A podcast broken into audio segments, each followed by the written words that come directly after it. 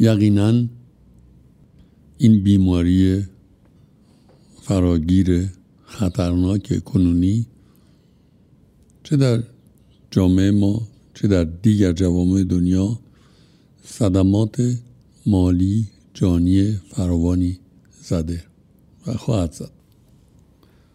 یک اشکالی که در برخورد و نحوه تفکر راجع به کرونا هست اینه که خیلی ها انتظار داریم که این لحظه این دوران این شرایط فراگیر بودن این بیماری بگذره تا ما برگردیم به شرایط قبل.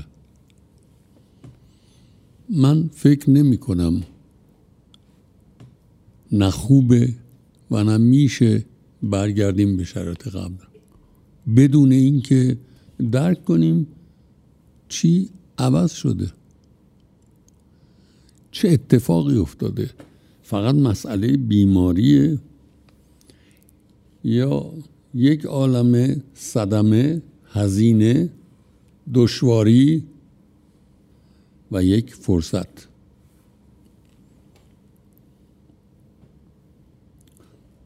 در زندگی آدم ها ارزش های مختلفی برای خودشون قائلن.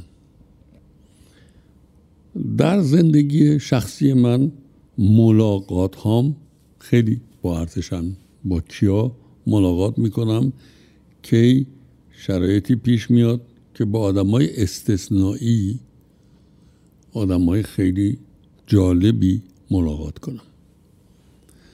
می‌خوام دو تا از این ملاقات ها رو براتون بگم. یکیش ملاقات با یک رئیس شرکت بزرگ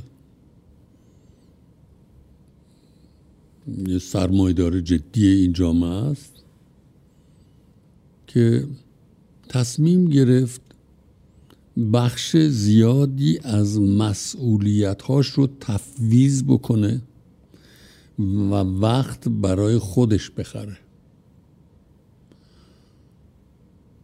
وقت رو با خانوادهش با باخچهش با طبیعت با هنر با زیبایی برای اینها وقت داشته باشه. در صورت که وقتی فقط به عنوان رئیس شرکت بود وقتی برای چیزهای دیگه زندگیش نداشت. الان رئیس شرکت هم هست سرمایدار هم هست ولی فقط رئیس شرکت و سرمایدار نیست. انسانیه که زندگیش ابعاد مختلفی داره و به این ابعاد هنری فرهنگی زیست محیطی می‌پردازه. خودش می‌پردازه نه اینکه بده بپردازن براش. خودش دست می‌زنه به باغچش خودش نگاه می‌کنه کاری رو که نقاشی طراحی که کرده. و اون نقاشی و طراحی رو می‌کنه وقت می‌ذاره براش. خودش وقت می‌ذاره با دوستاش. آره فاصله های اجتماعی رو رعایت می‌کنن ماسک هم می‌کنن می‌زنن ولی برای خودش در شرایط کرونا وقت ساخته. فراموش نکنیم که وقت یه قرارداد اجتماعی هیچ چیز عینی ثابتی نیست. طبق قرارداد اجتماعی شما روزت شبت عمرت به چی میگذره؟ یه قرارداد اجتماعی حاکم الان هست که من بهش میگم قرارداد اجتماعی هرس هرس بخوریم و هرس داشته باشیم که هرچه بیشتر داشته باشیم و اون چی که داریم قدرش رو ندونیم. من جمله وقتمون من جمله زندگیمون. و توجیهمون هم که هر کاری بخوای بکنی پول می‌خواد. آره پول می‌خواد. بنابراین همه عمرت بذار همه وقت بذار تا اون ابزار رو داشته باشی پول رو داشته باشی که شاید کاری بکنی شاید هم نکنی. یک مورد این سرمایدار بزرگ بود که در عمل من دیدم. بخش زیادی از مسئولیت هاشو واگذار کرده و یاد گرفته تمرین می‌کنه که برای خودش وقت ببره. من عنوانی که به کار بردم برای خودش از خودش وقت بدزده.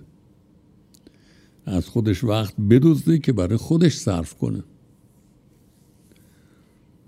این خیلی برای من منطبق هست با لحظه کند شدنی که کرونا به وجود آورده. یا یه لحظه سکوتی که کرونا به وجود آورده. شنیدن این سکوت هنره.